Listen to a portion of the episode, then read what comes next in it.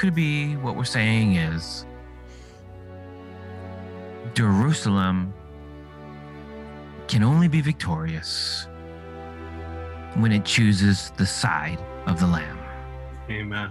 Amen.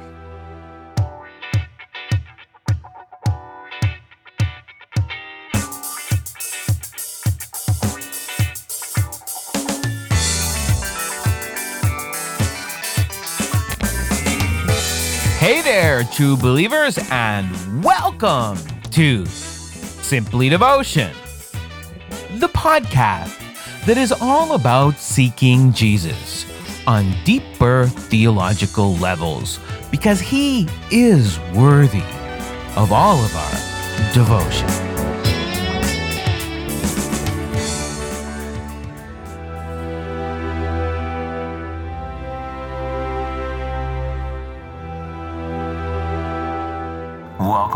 To Simply Devotion. I'm Pastor Vinnie, and this is the podcast where we talk about why Jesus is worthy of all of our devotion. This is actually part two of a series we're doing on Jesus and Jerusalem as a part of season two, where we are talking about the historical Jesus and his interactions with both uh, the time and place and culture, but also land and, of course, the major city of Jerusalem. Last week, we began with my co host, Jonathan Martin, and a guest host, Peter Thomas, and we began to look at the history of the city of Jerusalem. We looked at its origins, going all the way back to Melchizedek and going forward to David and to Jesus' arrival and Jesus' prediction of the fall, the destruction of Jerusalem. We're going to pick it up there in a minute. If you'd like to go back and listen to the last episode, it will um, definitely edify your understanding of the history of Jerusalem and why it's such a central city in the life and, of course, death of Jesus. And the reason we would want to understand the past and Jerusalem's past and how it intersected with the life and death of Jesus Christ is because Jerusalem, its rise and its fall and its destruction in 70 AD, all are pointing forward to a major event, even recorded in the book of Revelation as we get further into this episode, our guest historian, Peter Thomas, along with myself and Jonathan Martin, will break down the siege of Jerusalem and break down how Titus sacked Jerusalem. And from there, we will look forward to what happened after the destruction of Jerusalem. Often people will talk about the destruction of the city in 70 AD. Rarely, though, do I hear people talk about what happened after its destruction. How did we go 2,000 years from the destruction and arrive at the establishment of a new nation of Israel and a restoration of the city that is actually cut into four quadrants? In our time, there is the Jewish quadrant, the Christian quadrant, the Islamic quadrant, and the Armenian quad- quadrant. And somehow we all get along or attempt to. We're not doing that bad at the moment in this one city, celebrating this incredibly rich heritage and history and happenings that this whole two part podcast has been and will be about. That said, there is a past Jerusalem, there's a present Jerusalem, and as we will find out, there is even a future Jerusalem. And all the stages of Jerusalem all have to do with Jesus one way or another. Join me now as we go to already in progress, our previous recorded uh, interview with Jonathan and Peter and myself as we just back up a few minutes into uh, what you heard last episode to ease you in to this full production and understanding of the significance of the city called Jerusalem and Jesus. Enjoy.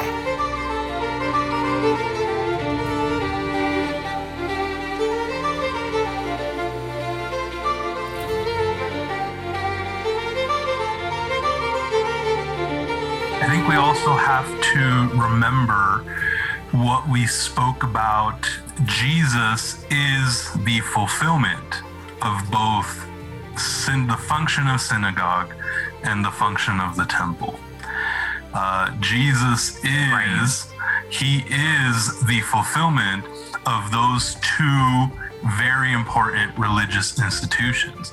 And Jesus makes an even clearer connection to himself and the temple when he when he told uh, the religious leaders, uh, you know, destroy this temple, and in three days I will raise it up again. Good point. Uh, so Jesus is making a very clear connection between himself and the temple. And what I find super fascinating about this is that both both of these temples, the physical temple in Jerusalem was destroyed, and Jesus, the fulfillment, the temple in the flesh, was destroyed. But there's only one temple that was rebuilt. John, you are bringing home my theology all together. and and and that is Jesus. Sorry if I stole your thunder, but but no, you, you didn't steal my thunder. You just connected my theology. John has just brought it full circle, and and he's pointing out that Jesus replaces both the teaching and the atonement. And when it comes to the atonement, the old goes down, and only the new comes back up. And so we don't need to look to the temple in Jerusalem anymore and it stays destroyed because it serves no purpose anymore. Instead, we focus our attention on Jesus, the temple that was rebuilt. Right. Now, Jesus warned people, you know, the Sermon of Olives, where he predicts the temple's going to come down he warns people about the desolation of abominations, which means the unthinkable thing that Daniel talked about. and what's the unthinkable thing that Daniel talked about? Well, what were they dealing with in Daniel's time? The temple was destroyed. right? So Jesus like, watch out for the desolation of abominations that Daniel talked about. You know, it's going to come. And he's like, there's going to be these people and they're going to say there's a new messiah. He's over there. He's in the desert you know? Kind of what these scenes are saying you know? And and and he's like you know the love of many will grow cold and mother will kill brother it's kind of like the zealots are doing. And and false prophet you know and all these things are happening. And he's describing the spiritual condition of his people when the temple comes down. But he gave a warning to the Christians that they should get out. And Peter, when he read Josephus, he he he very well described this to me, how this happened, that the Christians got in, got out, and, and what happened to them. So tell us about that. And tell us what did Jesus mean in Matthew 24, Peter?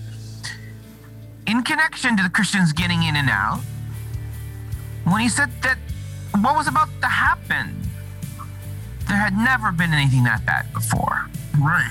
And the way Titus said about the siege, and, and before the Romans started to lay siege, Jerusalem was already in a civil war. Right. Two main factions, and there are actually splinter factions off of that. Right. That itself made Jerusalem untenable, really, to be in.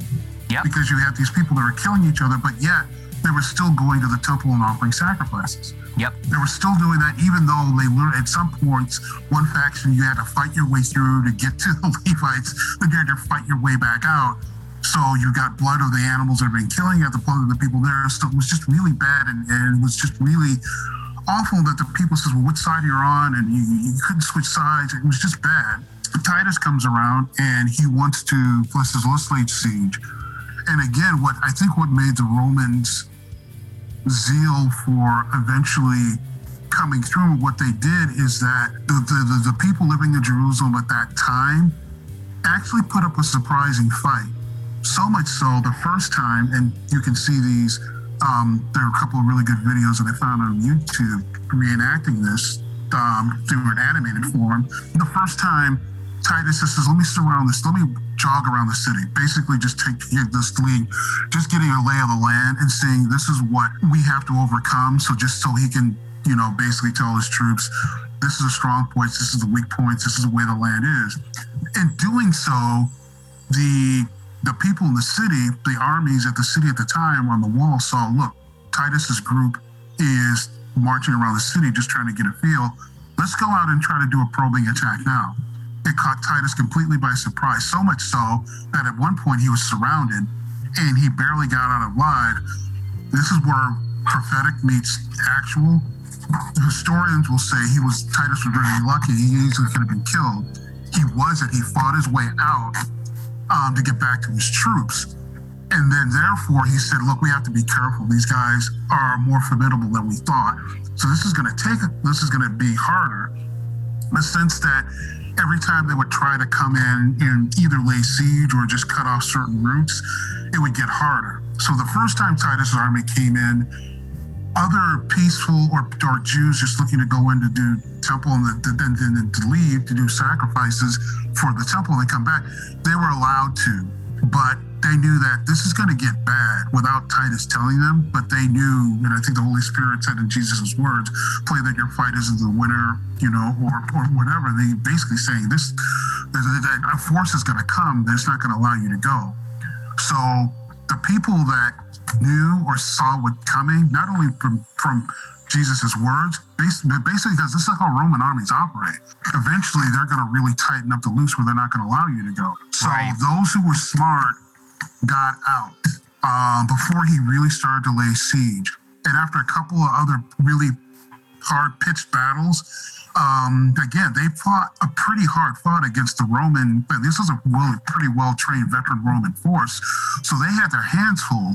Titus said at one point, I think after a couple of battles, he said, "That's it," because he was kind of tacitly allowing these are peaceful. The, the civilians will let them go. Um, I just really want the core group. So I'll let them go.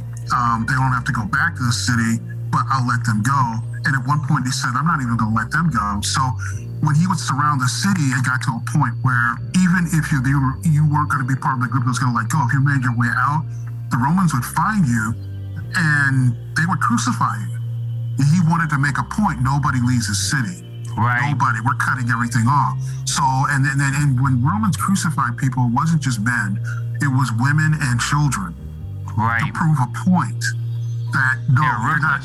Yeah, you're, you're ruthless, um, and that's on top of all the chaos that was still going on inside the walls of Jerusalem. On top of people, and this is the thing, it was around. People were still coming in to do, like you mentioned, Passover. People were still coming into the city in advance because we have to make our pilgrimage even though you know it's this is you got Roman army outside, even if the Roman crazy. army wasn't there, it was crazy, and that's what Jesus was saying at that time, never before seen before, because it was crazy on top of chaotic, on top of insane. The Jews that were there, not only the, the, the factions that were warring themselves, they said we can still go out and fight the Romans. You're just agitating them more, and I think they were under the false belief that we can still beat them, even though Army says, no, you cannot beat this army. This army is undefeated. They're not taking chances. Yeah, they're not taking any chances. They're going to come through and did it. I mean, and even with that, it still took them a strategic effort because they had to breach certain sections of the city. And what they would do is it would just collapse in. You got the outer walls, they had fortifications of the inner walls, Temple of Herod's palace.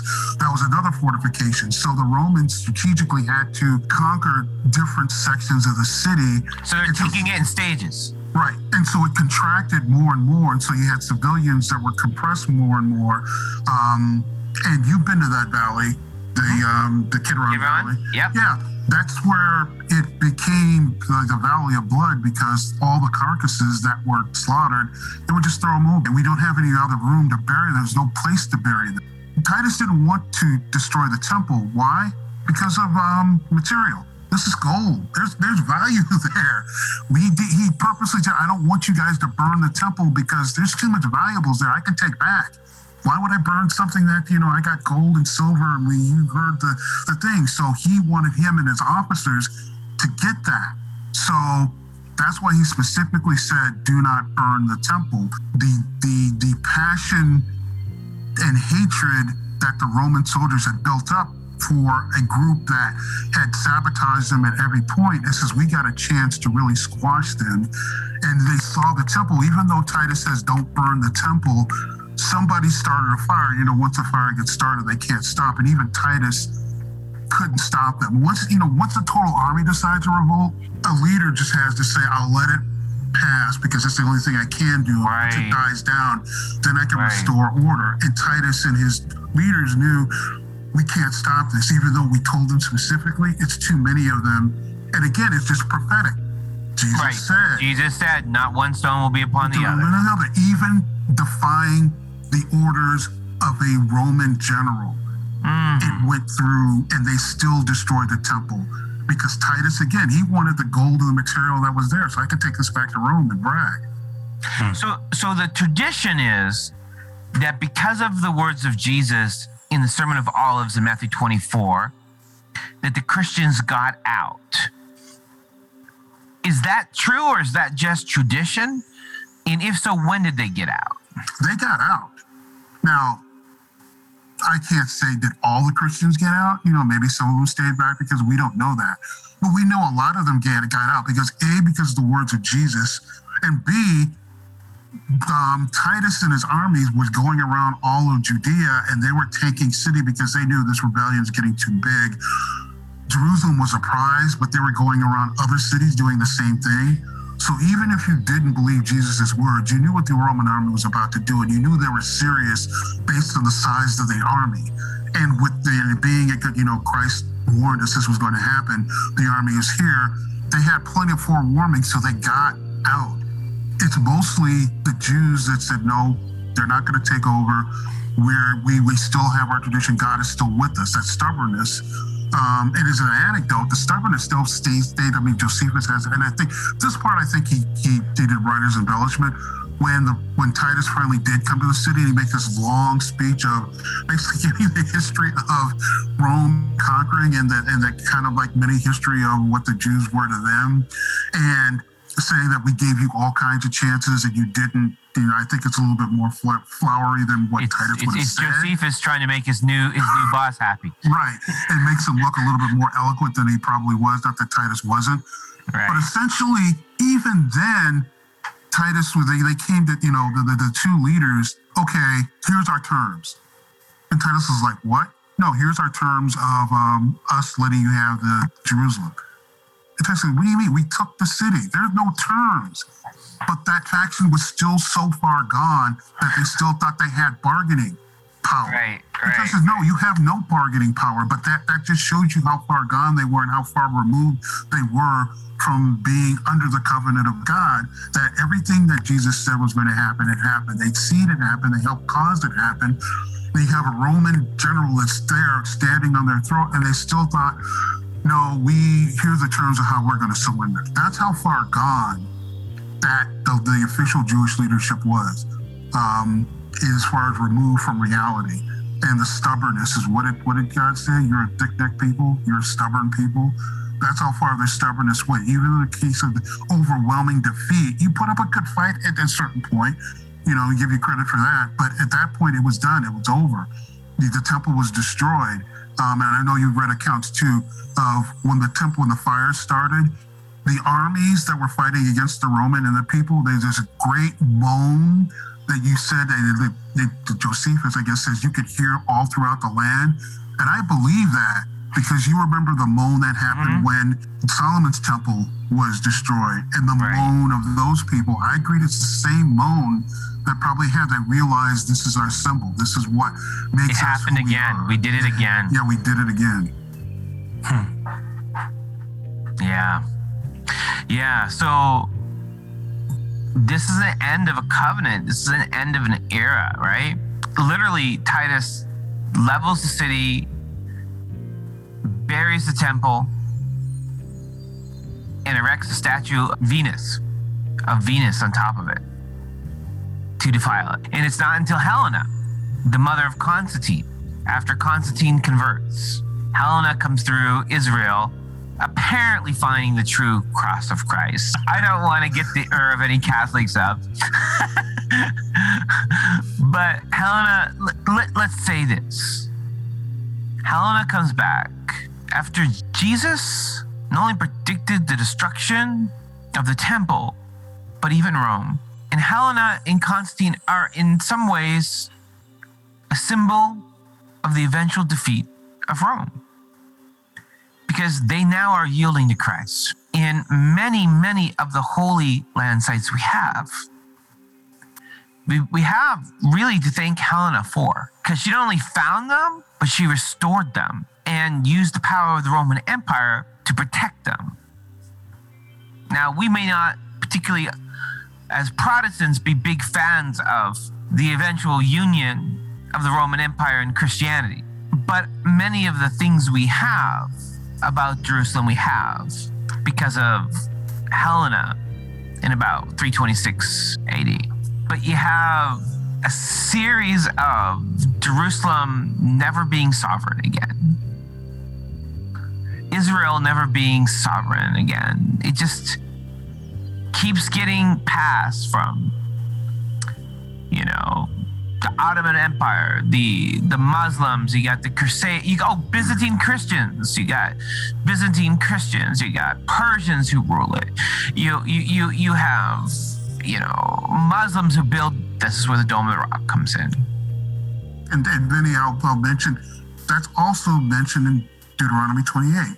God would said, "You will be like husbands watching your wives, and your children get passed around from person to person to person, and you will be helpless to do anything about it." Hmm. Very interesting, Peter. You've really brought, brought out Deuteronomy 28 well, right? Th- This that what Moses said, if they were not faithful, this is these are the things that would happen to them, right? and and Peter has been pointing out throughout the episode of all the things that keep happening to them, right? And you know, it just keeps changing hands. And there's this book that I, I want to recommend to the podcast listeners if you're really interested in this era. Like I just wanted to understand it. So there's this book by by Simon Sebag. S E B A G, Simon Sebag. Um, it's called Jerusalem, the biography, and it's written from the point of view as if Jerusalem is a person, and here's its biography. You know, and there are times after the destruction of Jerusalem, and people, as we said, in the Crusades, they tried to rebuild it. They never could. you know, they put all the rocks back in the wrong place when they put the Temple Mount back together. You know, many people tried, but there were times, according to Simon Sebag, that they that that people who owned or had sovereignty power over Israel, or at least Judea, would even lease the name to kings who wanted to be called the king of the Jews or the king of Israel or the king of Jerusalem, right? Like, like basically, not only it loses sovereignty, it just apple of God's eye became a complete mockery of what it was intended to be.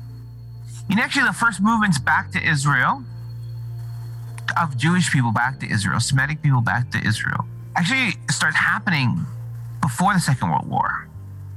They start migrating back because Second World War doesn't happen in a vacuum.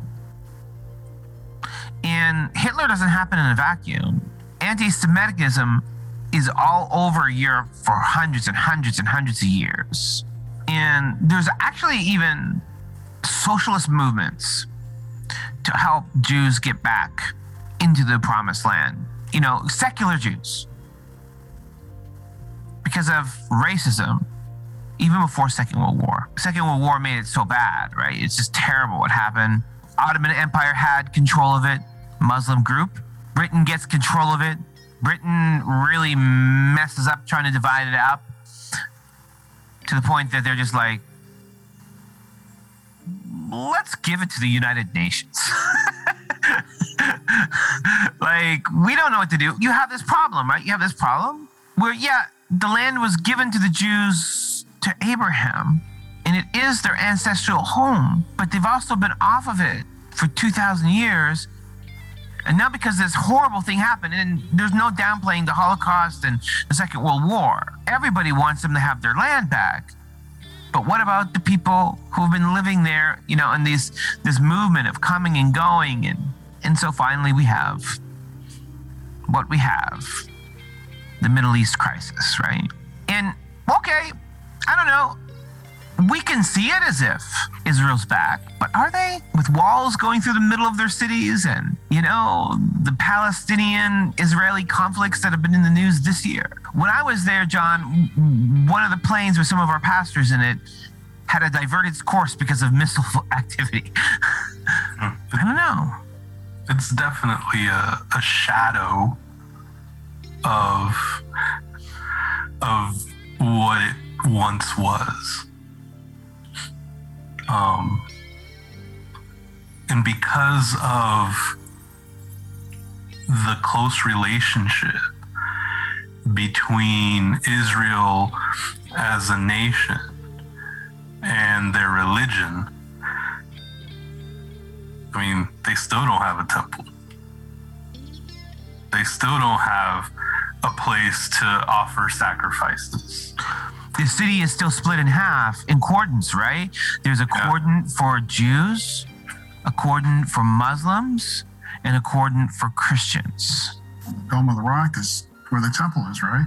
According to, again, the Jews, and archaeology, I think, is on their side. The Dome of the Rock, the rock that the dome is covering, is where the covenant, where the Ark of the Covenant was supposed to sit in the temple. The literal spot again, according to rabbinical tradition, who could know for sure, but according to rabbinical tradition, not only is the dome of the rock, the rock that the dome is covering, the spot where the Ark of the Covenant would have sat in the temple, it's this rock that Isaac laid on. And Abraham almost killed him on. Now, again, Muslims do not believe, they believe in Abraham and they believe that Abraham is their father, but they dispute Isaac's importance. So they don't accept that being that spot. They actually think it's some hill out in Shechem. um, and, and, and, you know, are they right? I don't think they're right. This is according to rabbinical tradition. We read the text today. All the text said is on a hill near Moriah. well, it fits the description, but I can't prove it's the spot.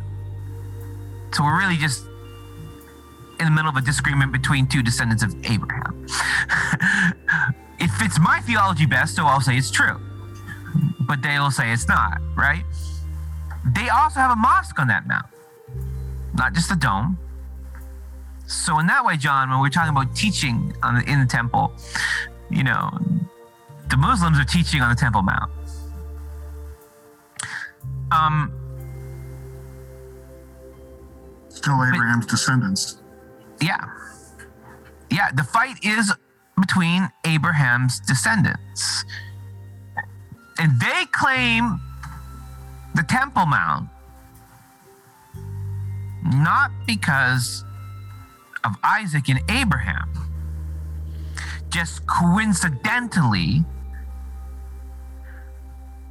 in their traditions, when Muhammad ascended to heaven, he did it over that rock. Why? Hmm. I'm sure they have reasons. I'm sure they have their theological explanations. But that's why they built the dome there. Honestly, I'm kind of happy they did. They're protecting the spot. No one's destroying it. Everyone's honoring it. It's still there. That's nice. And the Dome of the Rock is beautiful. And it's Jesus who took it down, his prediction. I have no desire to see sacrifices happen there. now, some of my listeners may disagree because of their eschatological understandings. People can disagree with Jesus all they want. It's literally Matthew 24, verses 1 and 2, right, Peter? were, were you saying that? Were you quoting that? Mm-hmm. But the story's not over, is it? No. The story's not over. I don't know why, but Jerusalem has always been the apple of God's eye ever since Eden was lost. N.T. Wright calls the temple in Jerusalem and the sanctuary in general, but particularly the temple in Jerusalem, as the crossroads where heaven and earth meet. Hmm. Because that's where atonement happens. John, the Revelator, seen a future version of Jerusalem we have not yet seen. And he tells us the rest of the story. We can find parts of the rest of the story in Isaiah, where Isaiah had hoped that the full glory would have been returned at Jesus. But now it can only happen as a part of this vision that John saw at the very end of the world when all sin and suffering are over. Then I saw a new heaven and a new earth, he says in the 21st chapter of Revelation. For the first heaven and the first earth have passed away, and there is no longer any sea, no longer any separation. John is on the island of Patmos, longing for home. And look at verse 2. I saw the holy city, the new Jerusalem, coming down out of heaven from God, prepared as a bride, beautifully dressed for her husband. And I heard a loud voice from the throne saying, Look, God's dwelling place is now among the people. And he will dwell with them, and they will be his people, and God himself will be their God. He will wipe away every tear from their eyes. There will be no more death. There will be no more mourning. There will be no more crying and no more pain, for the old and former things have passed away. He who was sitting on the throne, referring to the Father, says, I am making everything new. And then he says, We assume to John the prophet, write this down. Because what I've told you is trustworthy and true. So if what Jesus said in Matthew 24 about Jerusalem was fulfilled to the very rock at the bottom of the temple walls, Mm-hmm. then I think the words of the Father sitting on the throne will also be true. It's not this Jerusalem we're looking for, right? All things will be made new. There'll be a new heaven, there'll be a new earth, there'll be a new you, there'll be a new me, and there'll be a new Jerusalem. I just, um, I mean, the words you read, Vinnie, are, are beautiful. And, and in reality, they're the hope of every follower of Jesus. But I find it even more interesting that before this part happens in the book of Revelation, there was one more attempt to overthrow this new Jerusalem. Right in the preceding chapter, Satan is released and he gathers up his people and his army and he wants to overthrow this Jerusalem, this new Jerusalem. Nice. But he can't. He can't. Because this Jerusalem will last forever. It makes me wonder, Peter, if Titus will be resurrected for that fight. Not only Titus, but every major general who didn't make it. I'm not on the assumption that every general in history is doomed. Actually, I think quite a bit of them actually probably will be saved. But either way, the best military minds. So let's just, I'm not saying is or is, but just say hypothetically. Um, Geronimo, Genghis Khan, uh, Patton, you name it, all down history, Hannibal, um, Becky, um, Scipio. And then with the tech weapons, you can, not only the tech weapons that we have now, Satan being unleashed and be able to release, okay, we got all kinds of technology that we, we can't even imagine now. Um, and I can and I could see him convincing the humans that are left. No, we're going to put together stuff that can even overthrow God. Like you said, the God killer bombs that we see some, hmm. sometimes in comics. Well, he's going to literally convince them, yeah, we got God killer armor, we got God killer bombs. That city is nothing. We got stuff that they got. You know, so I, I believe it's going to be like a grand effort. It's going to be a unifying force. Nothing in history, nothing unifies a country or movement more than war, either defending yourself or, or, or attacking someone. So that's going to be definitely a unifying force, thinking that we can overcome this city. Um, it's the, and again, it's the only thing they have to latch on to. So, so, so it's going to be interesting. Yeah, this this city will not be overcome, but it's not going to be because they're not going to, you know, try doing it. It's one last desperate act of, of people that are already doomed. Could it be? Could be? Could it be? Could it be? What we're saying is Jerusalem can only be victorious when it chooses the side of the Lamb. Amen. Amen. All right? In Titus, in 70 AD, we see God City go to war against the greatest general of its time and get pulverized because it didn't have the lamb when the lamb was willing to be a part of it. But the New Jerusalem is founded with the lamb.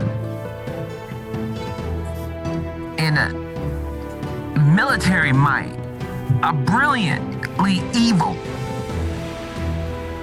emperor and general and war maker who exceeds a million billion Tituses hmm. cannot prevent Jerusalem, New Jerusalem, with the Lamb of God. Amen.